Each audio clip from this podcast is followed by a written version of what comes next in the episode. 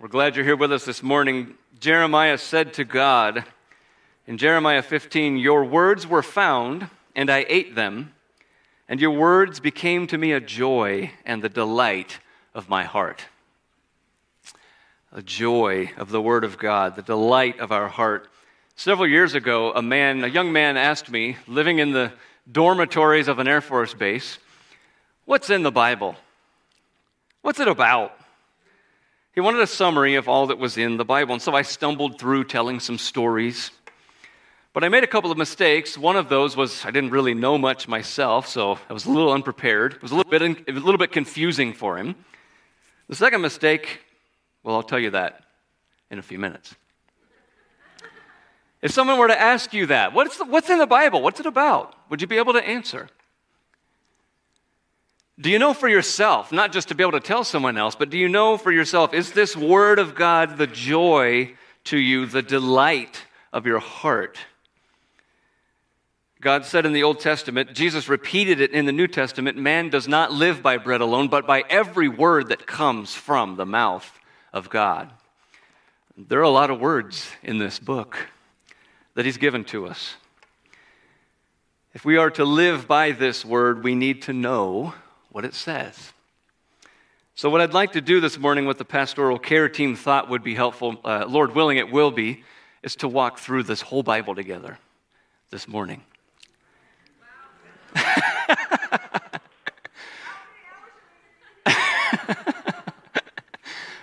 we'll be here until we're finished. No. Um, we're going, actually, we're not going to be able to walk through this Bible. We're really going to fly through the Bible together. What's in this Bible? You may not be able to take notes this morning. Um, you may not be able to, to, to take a lot of, of, maybe you can jot down some verses that we talk about. Maybe you just follow along and we go book by book. We're going to be going in order of the books of the Bible, just really just a brief, uh, here's what's in the book, a quote from each book, uh, just to help us understand what is in the Bible. What does it say? What's it about? Now, we can't get into details, obviously, but Lord willing, this will not be tedious. It won't be a full explanation, but Lord willing, it will be helpful.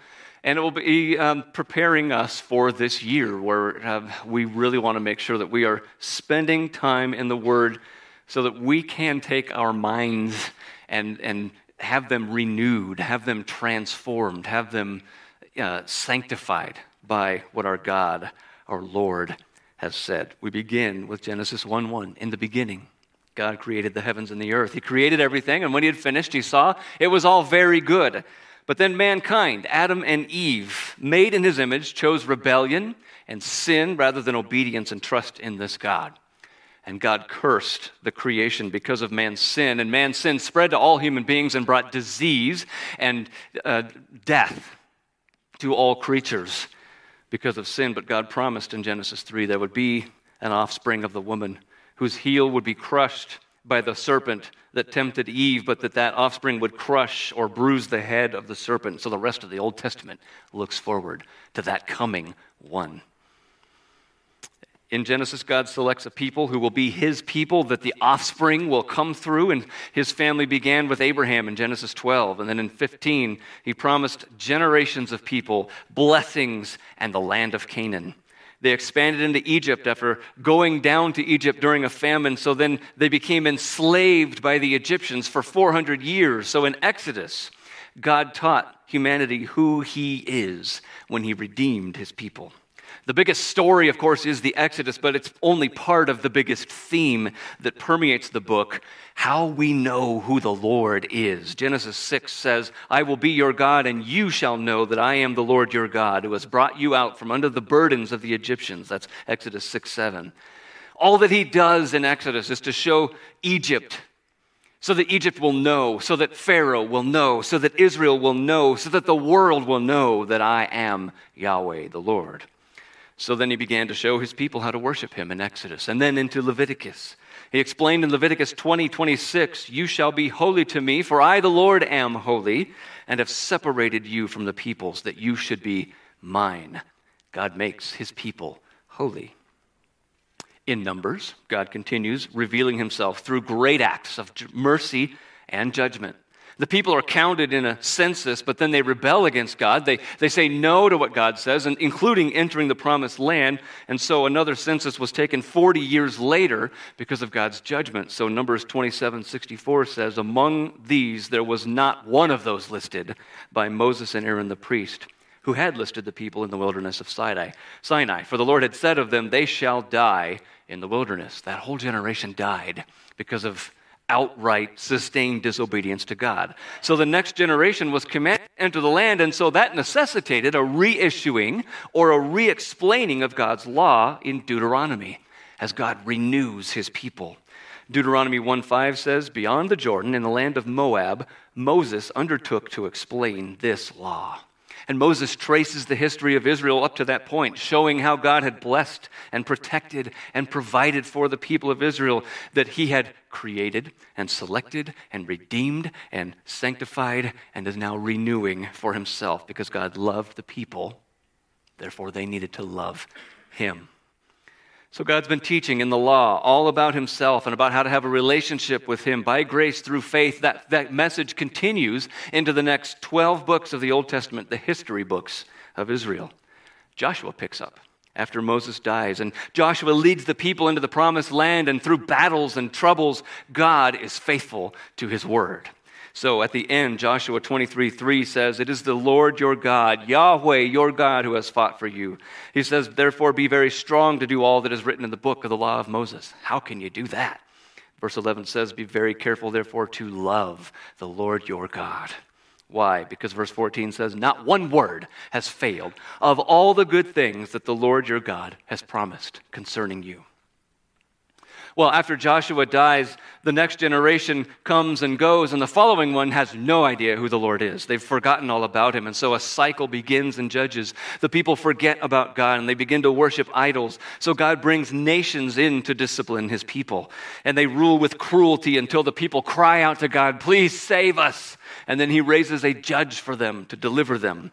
And then they go right back to forgetting who God is and the cycle begins and it, and, and it keeps going for hundreds of years because, as Judges 21 25 says, in those days there was no king in Israel. Everyone did what was right in his own eyes. During the time of Judges is the book of Ruth.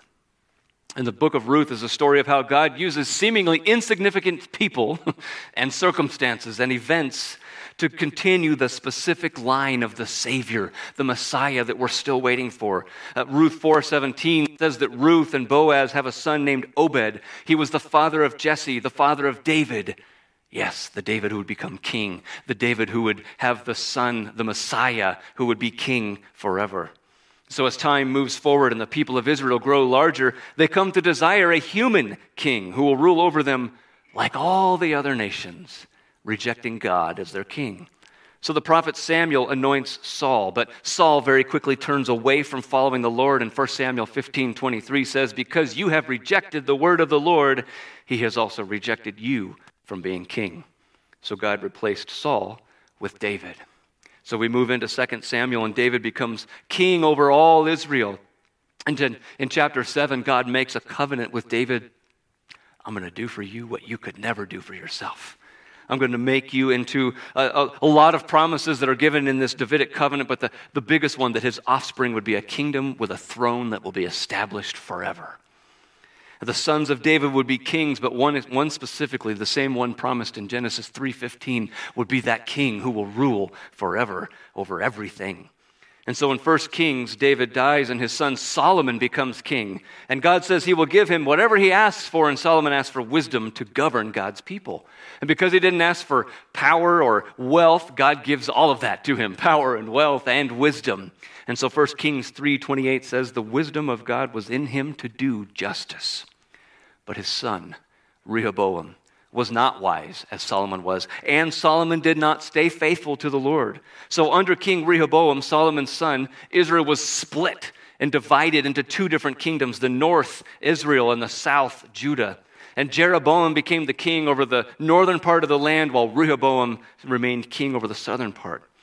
But Jeroboam in the north quickly rejected God and led the people of Israel into idolatry so strongly that every single king that came after him was summarized with these words in 1 Kings 15:26. He did what was evil in the sight of the Lord and walked in the way of his father, and in his sin he made Israel to sin. And that follows all the way through 1 Kings and 2 Kings, so that in 2 Kings 17, the northern kingdom of Israel falls to Assyria because God's judgment against the unrepentant sins of Israel came. And Assyria, Assyria conquered and then exiled the people in about 722 BC. But in the southern kingdom, there was a line of succession from David that continued, and some of the kings were evil, but some of the kings loved the Lord. So 2 Kings 23 25 says of King Josiah, Before him there was no king like him who turned to the Lord with all his heart, with all his soul, and with all his might, according to all the law of Moses, nor did any like him arise after him. So, because of their continued unfaithfulness to God, in 2 Kings 25, God brought the Babylonians to conquer and exile Judah in about 586 BC. Well, First and Second Chronicles reproduce much of what Kings said, but from a more hopeful perspective and with a focus more on the southern kingdom. So, First Chronicles 9 reveals uh, right at the beginning that Judah was taken into exile because of their breach of faith. But then the end summarizes in 2 Chronicles 36, verse 15. It explains why all of this happened. It says, The Lord, the God of their fathers, sent persistently to them by his messengers, because he had compassion on his people and on his dwelling place. But they kept mocking the messengers of God, despising his words and scoffing at his prophets, until the wrath of the Lord rose against his people until there was no remedy. And yet it ends much more positively in looking forward to God's promise that He will bring them back because God fulfills His word. They will be brought back, and the Messiah is still to come. And so Ezra begins with the same encouraging words that Second Chronicles ends with. Ezra 1 1 says, In the first year of Cyrus, king of Persia, that the word of the Lord by the mouth of Jeremiah might be fulfilled the Lord stirred up the spirit of Cyrus, king of Persia, so that he made a proclamation throughout all his kingdom and also put it in writing. And the proclamation was Israel, go back to your land and build the temple again. Go back and worship your God. And they do in Ezra. And so Ezra talks about the return to the land after the exile. Well, in Nehemiah, the wall of the city of Jerusalem has not been rebuilt yet. So God uses Nehemiah to lead the rebuilding of the wall so that chapter 6, verse 15 says So the wall was finished on the 25th day of the month Elul in 52 days because of God's work in them. And they read from God's word in chapter 8 and they committed themselves to loving this God, this Lord Yahweh. And this was also after the exile, during the return to the land. Now, for a little bit of background, it was the world power Assyrians who came and wiped out the northern kingdom. The next world power, the Babylonians, took out the Assyrians, but then came and wiped out the southern kingdom. The next world power, the Medes and the Persians, conquered the Babylonians, and they sent the people back into the land. It was under the, reign of the Medes and the Persians that Esther happens, the book of Esther. The Israelite Esther becomes queen, and that was by God's sovereign protection of his people because a high ranking official, Haman, planned a genocide for the people of Israel. But as Esther's uncle said to her in Esther 4:14, who knows whether you have not come to the kingdom for such a time as this? The people were saved and they celebrated God's deliverance. Those are the 12 books of the history of Israel. That's what's in the books, a broad, a broad flyover of those books. The God's chosen people have, have been uh, selected and, and they have remained through exile. They have returned back to their land. The next five books of the Old Testament are books of poetry. Not English poetry. We won't recognize it in English as, as poetry, but it's Hebrew poetry, and it's beautiful because it's God's word. The book of Job details Job's experience of extreme suffering but not because of anything he had done wrong. After three cycles of his friends accusing him of sin and him replying, and then him taking a long discourse, and then another young man giving a long discourse, uh, and all of the time people focusing on God's power, God's power, God's power, with no any kind of thought about God's goodness and his love, God teaches Job about his power and his goodness. So Job says in Job 42 2, I know that you can do all things, and that no purpose of yours can be thwarted. The book of Psalms is the songbook to God and about God in the Bible. It covers genuine human experience before the only true, living, good, and great God. From utter despair and desperation, Psalm 88 6, you have put me in the depths of the pit, in the regions dark and deep up to the highest joy. Praise the Lord, Psalm 151 says. Praise God in his sanctuary. Praise him in the mighty heavens. The lowest of lows, the highest of highs. The Psalms cover wisdom. Psalm 1, 1 and 2 says, Blessed is the man who walks not in the counsel of the wicked, nor stands in the way of sinners, nor sits in the seat of scoffers, but his delight is in the law of the Lord. And on his law he meditates day and night. The Psalms even also include prophecy, like this specific prophecy about Jesus in Psalm 22 18. They divide my garments among them, and for my clothing they cast lots. So much in Psalms, the book of Psalms. Proverbs contains wisdom, where to get it and why. So, uh, Proverbs 1 7 says, The fear of the Lord is the beginning of knowledge.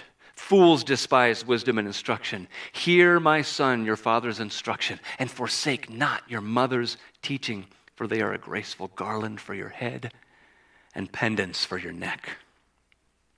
Ecclesiastes teaches that apart from God, life is vanity, empty, meaningless. But God makes joy and God makes happiness in life real and sustained. So in Ecclesiastes 12 13, the end of the matter, all has been heard, fear God and keep his commandments. For this is the whole duty of man. For God will bring every deed into judgment with every secret thing, whether good or evil. Song of Solomon celebrates love, specifically the love between a man and a woman in marriage. They celebrate before the Lord and they celebrate before others and they, they seek to grow their commitment and, and grow their love, as we hear in, in chapter 8, verse 6. Set me as a seal upon your heart, as a seal upon your arm, for love is strong as death. Those are the five books of poetry. The rest of the Old Testament or books from prophets. You remember the prophets that God had been sending repeatedly, time after time, repent, uh, sending them, telling them, Israel, you need to repent. You're sinning. You need to repent. You need to believe the Lord. You need to love the Lord. These are some of the prophets. These are the prophets who wrote inspired scripture. So these prophets wrote throughout the history before, during, and after they were exiled from the land. The first five of the prophets here are known as major prophets. And then the next 12 will be known as minor prophets. And they're called that not because of their importance, but because of their length. The first five will be longer, the next 12 will be shorter. But the first major prophet is Isaiah. And Isaiah tells of God's coming fierce wrath against the people because of their sins, if they do not repent. But then he also tells of God's coming restorative grace to Israel. So the people will be judged and exiled, and God's going to judge all the nations of the world one day. But his people will be restored to their land. And the biggest, the most important hope for all people on all continents in all times is the suffering servant who in Isaiah 53 5 was pierced for our transgressions. He was crushed for our iniquities, and upon him was the chastisement that brought us peace. And with his wounds, we are healed.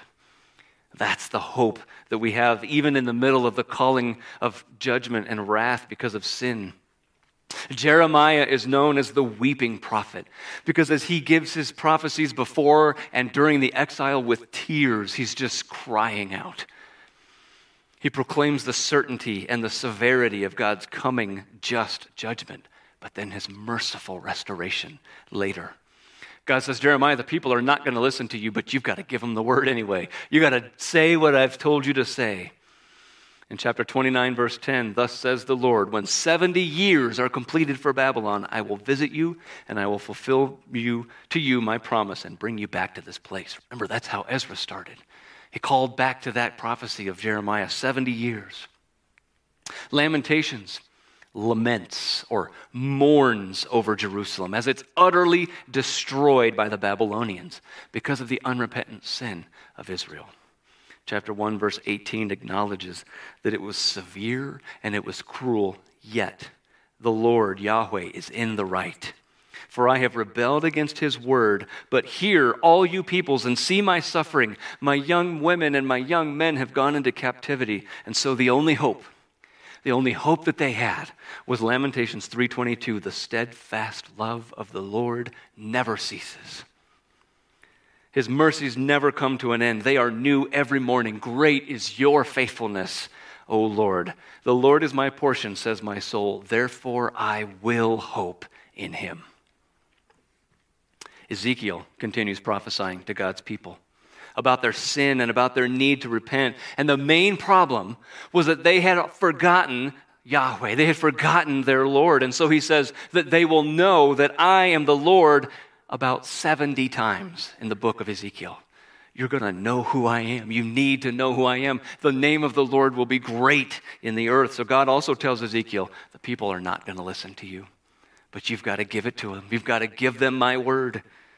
God says through Ezekiel in chapter 18, verse 32, I have no pleasure in the death of anyone, declares the Lord Yahweh. So turn and live. We get the idea that God in the Old Testament is just this overbearing, wrathful God of, of judgment and, and anger, and, and there is that. But after hundreds and hundreds and hundreds of years of calling to them, turn Turn to me and live. I have the words of life. I am the word, the, the true and everlasting God. Turn to me. And then Ezekiel speaks of the temple in the latter days. But Daniel is the major prophet who is given more details and descriptions about the latter days than other prophets.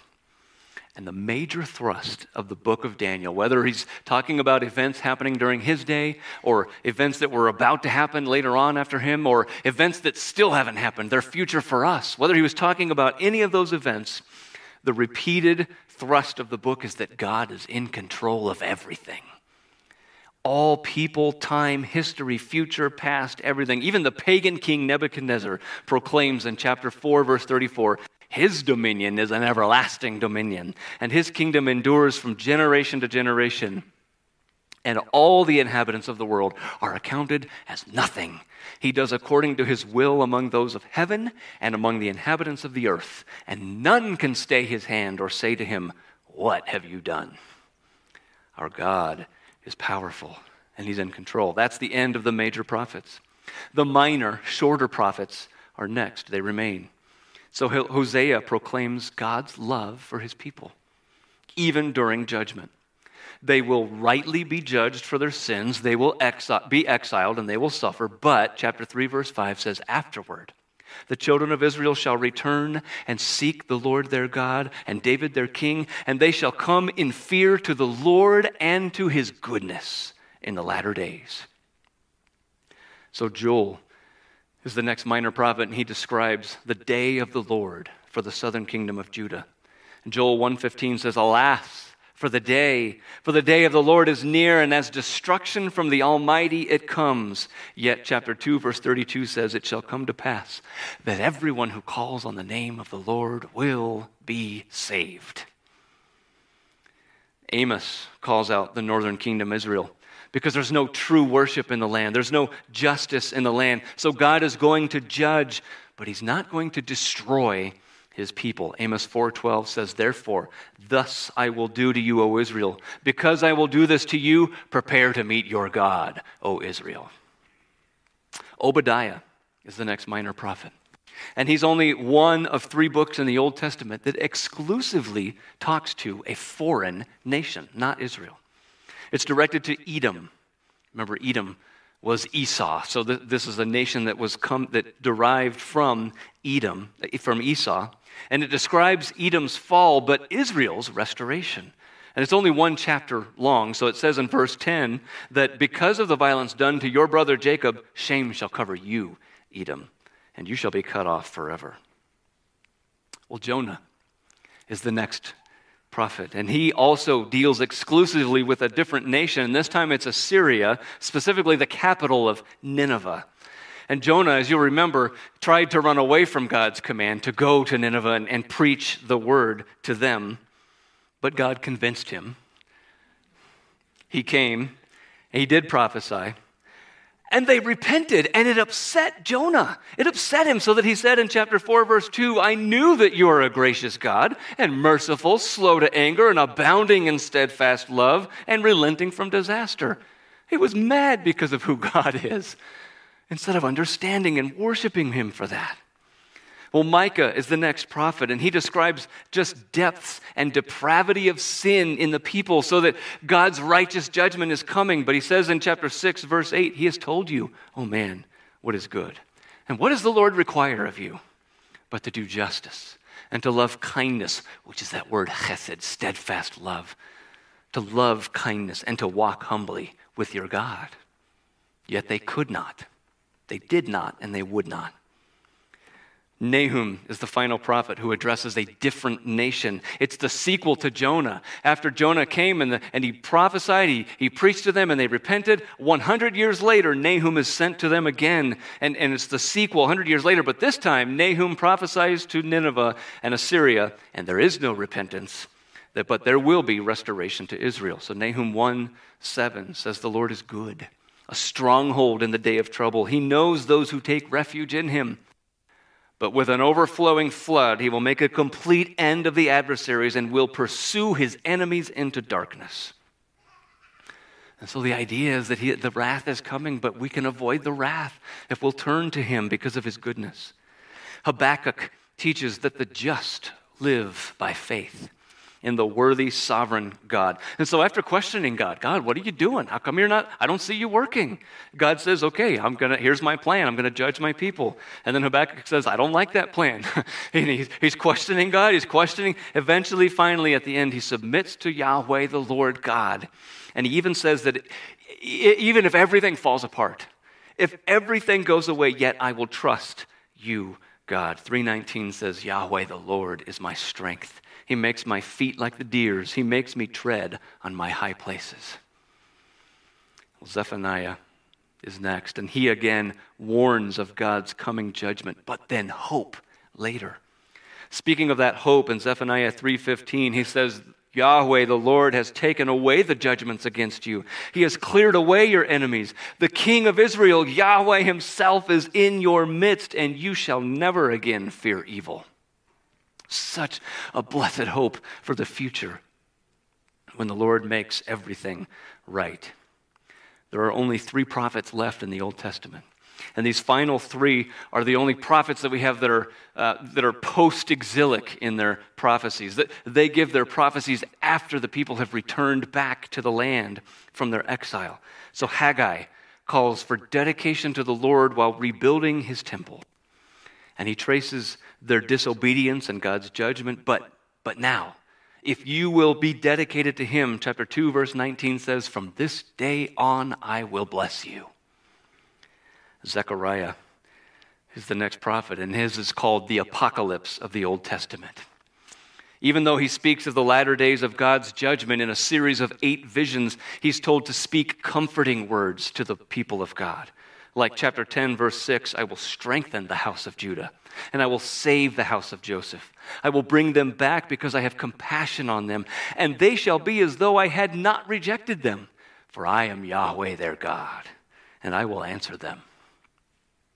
Malachi is the final book of the Old Testament, and he strongly proclaims God's judgment that is coming, but so is the Messiah. Malachi tells us that Elijah will come before the great and awesome day of the Lord comes, but it's crucial for us to know we've got to know in the last book of the Old Testament, where people accuse God of being angry and wrathful and full of judgment and, and anger and hatred almost. Uh, well, some people do uh, accuse God of hatred in the Old Testament, but love in the New Testament. Malachi tells us in Malachi 3 6, I, Yahweh, I the Lord, do not change. God is a God of wrath. He's a God of judgment, but He's a God of mercy and grace and goodness. And we turn to Him and His goodness now to avoid the wrath and the judgment later. And it's all because of that coming one who is still coming. And so the Old Testament has now been complete, and God ceases to speak for about 400 years as the people anxiously await that Messiah. And so in Matthew, the promised Old Testament Messiah comes.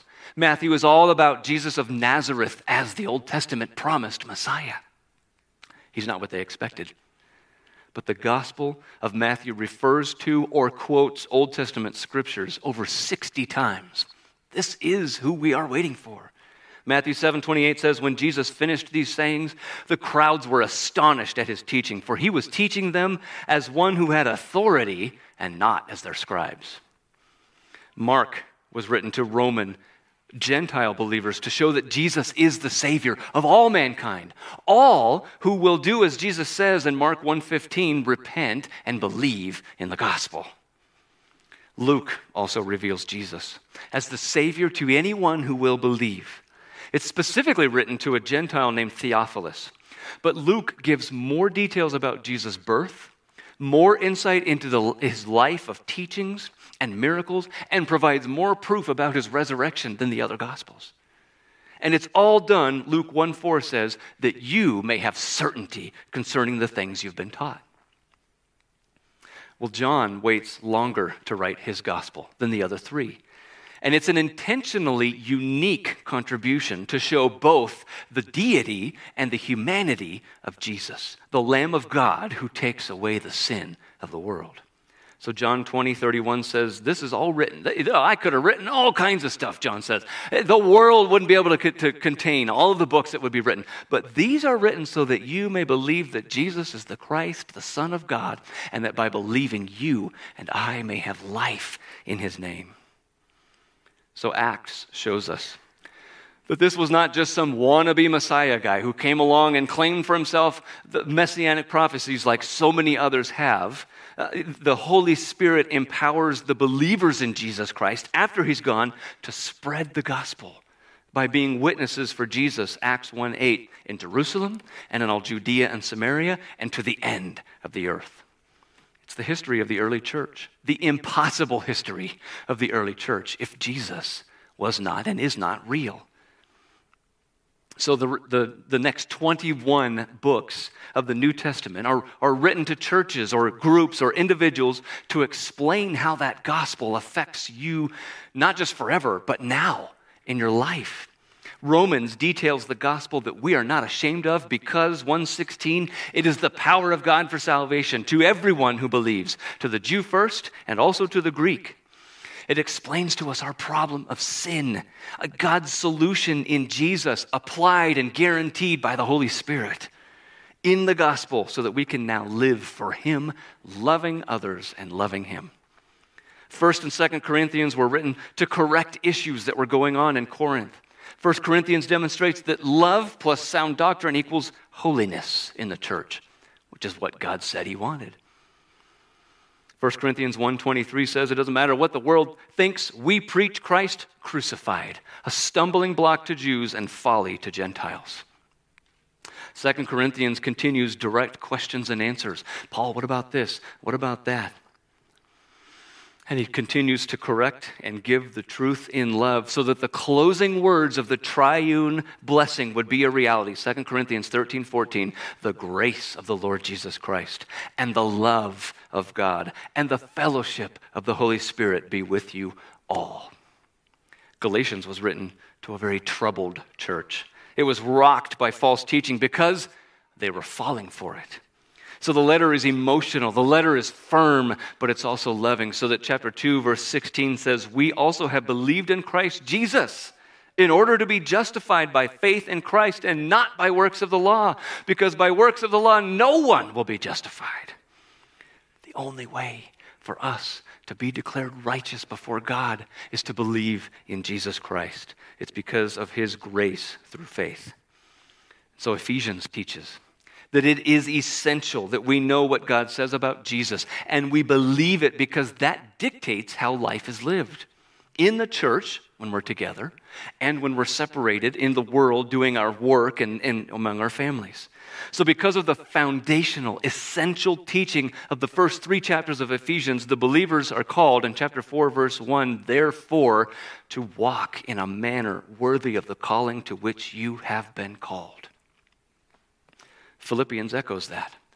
our life in Christ is dependent on Christ, all that He is, knowing all that He is and all that He's done. And so, while teaching about life in Christ and warning about temptations and false teachings, there are practical commands for us so that the result is, chapter 1, verse 27, only let your manner of life be worthy of the gospel of Christ. Colossians is chock full also of practical instruction for life in Christ because of the incomparable greatness, the unimaginable power and majesty of Jesus Christ, and the good news of his gospel. Chapter 2, verse 6 says, Therefore, as you received Christ Jesus the Lord, so walk in him.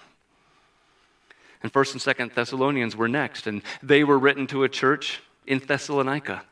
And it was an amazing story of, of transformation because of the gospel. They turned from idolatry to Jesus in such a remarkable public way. 1 Thessalonians 1 8 says, Your faith in God has gone forth everywhere, so we, not, we don't need to say anything.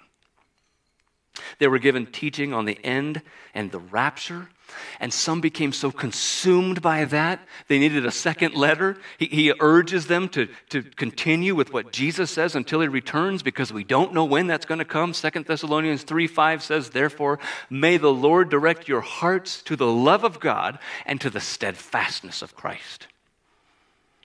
First and Second Timothy are written to a young pastor 1 Timothy 3:14 says it is written. Here's why we have 1 Timothy chapter 3 verse 14. It's written so that you may know how one ought to behave in the household of God, which is the church of the living God, a pillar and buttress of the truth. 2 Timothy continues, and they are the last words of the faithful pastor elder Paul, urging the young pastor in chapter 2, verse 15, to do your best to present yourself to God as one approved, a worker who has no need to be ashamed, rightly handling the word of truth. Titus was another young pastor. But the emphatic instruction again and again is that sound doctrine, biblical teaching, and preaching always brings obedience to good works. And not just obedience and not a legalism, not, not a legalism of, of trying to be good to impress everyone else or, or to earn anything from God, but a loving, eager, grateful response of love as good works as worship in life.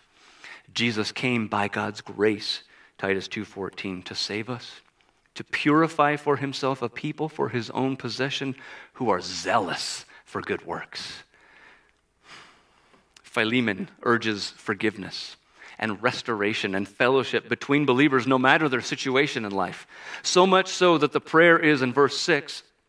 Again, it's only one chapter, verse 6 of Philemon, that the sharing of your faith, that's our fellowship, that the sharing of your faith may become effective for the full knowledge of every good thing that is in us for the sake of Christ. Hebrews was written for Jewish believers in particular, but there are five repeated warnings that they would hold fast to Jesus Christ, the fulfillment of the Old Testament scriptures. Jesus is the fulfillment. He's the supreme one. He's the living one. He's the one who created us, the one who saved us. And now, chapter 7, verse 25, Jesus always lives to make intercession for us. James repeats the call that because you've believed, since you have the foundation of the truth in Jesus, about Jesus from his word, live it. Hmm. James 1:22 says, "Be doers of the word and not hearers only, deceiving yourselves." We are to hear it. We need to hear it, but then it's got to matter to us. It's got to change us. So 1 Peter urges those who suffer according to God's will, 418, to trust entrust their souls to a faithful creator while doing good. See, Jesus saved us. But then, after we're saved in Jesus, He enables and empowers us to live differently, live as He lived. And so, the book of Second Peter urges believers that we would arm ourselves with more knowledge and love to holiness so that we can guard against false teachings and false teachers. 2 Peter 3:18 says grow in the grace and knowledge of our Lord and Savior Jesus Christ. To him be the glory both now and to the day of eternity. Amen.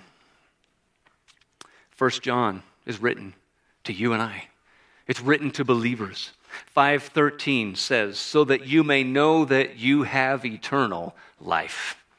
Assurance is so important.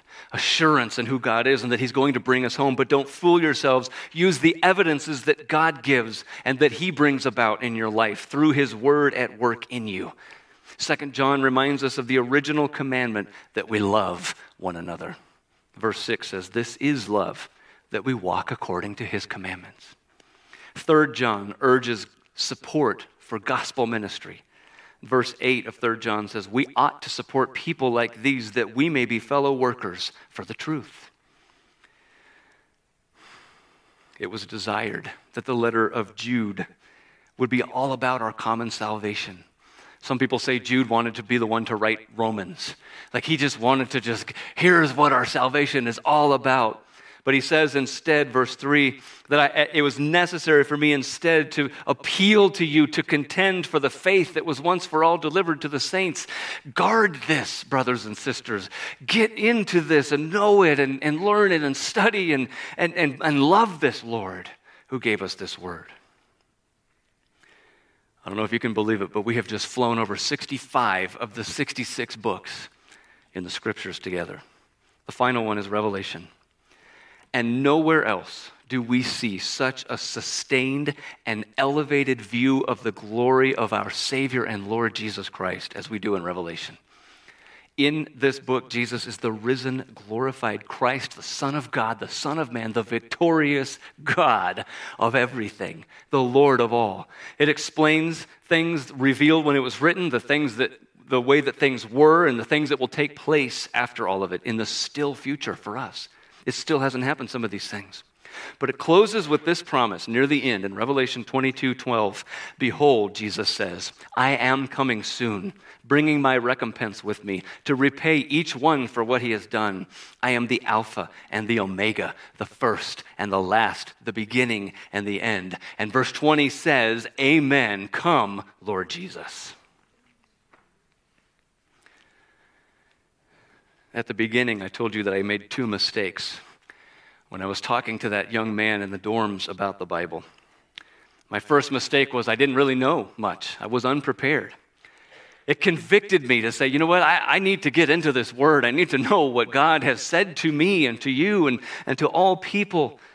I need to know it so that I can give the answer to myself and I can teach myself before I try to start teaching other people. The second mistake that I made was that I gave him some information, but I didn't give him Jesus. I missed an opportunity. As I was speaking with that young man, and then another young man came and began to listen, and no, never did they hear about the Word made flesh.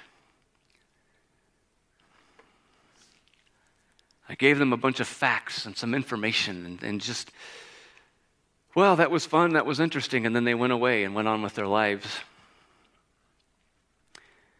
This word is given to us so that we will know this Lord, so that we will love this Lord God, so that we will share our Lord Jesus Christ with ourselves, with our own hearts and our minds as we go through the week and the world just comes at our minds and our hearts constantly with what's not true, with what's not what God says, with what's against what God says. We're constantly pushed into believing what the world has. The, our, our defense is this word of God to say, no, this is the truth. Here is the truth. The living word of God is Jesus, and we've got to know him. So, to know him, we need to know his word. So, if we're going to share Jesus with ourselves, if we're going to share Jesus with those around us, we need to know Jesus. And Jesus said in John 5 39, You search the scriptures, but these are they which testify about me. This is all about Jesus.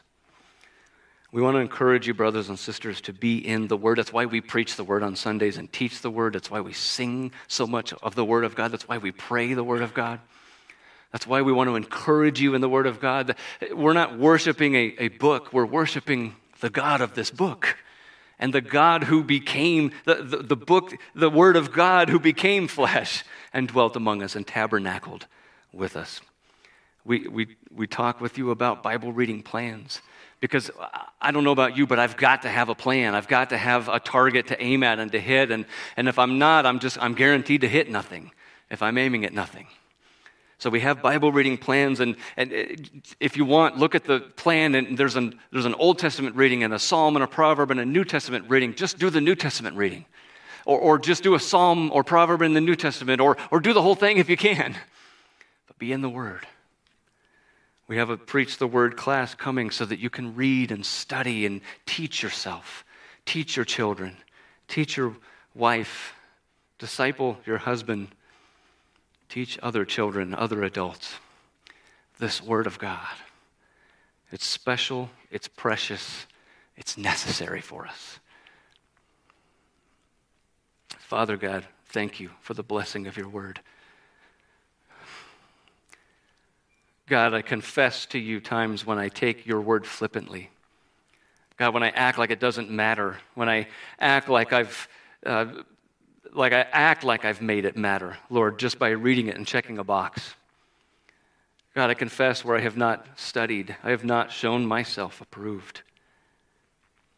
God, I pray that you would forgive me.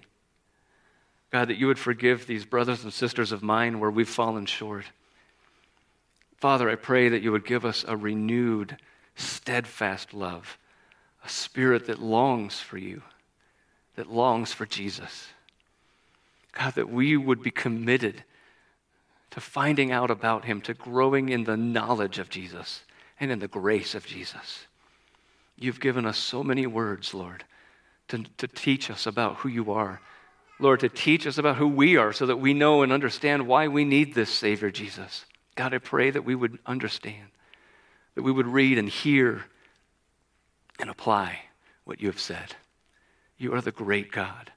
You are the worthy, the only worthy one to receive glory and blessing and honor and power. God, I pray that we would be your people who would bring that to you now. God, one day every knee will bow, every tongue will confess that Jesus Christ is Lord to your glory. God, we look forward to that day, but Lord, we pray that you would make us people who do that daily now, voluntarily, desiring to love, to worship, to grow in love for you. We praise you for Jesus. We praise you for your word. And we thank you in the name of the word of God, the name of the living word of God, Jesus Christ. Amen.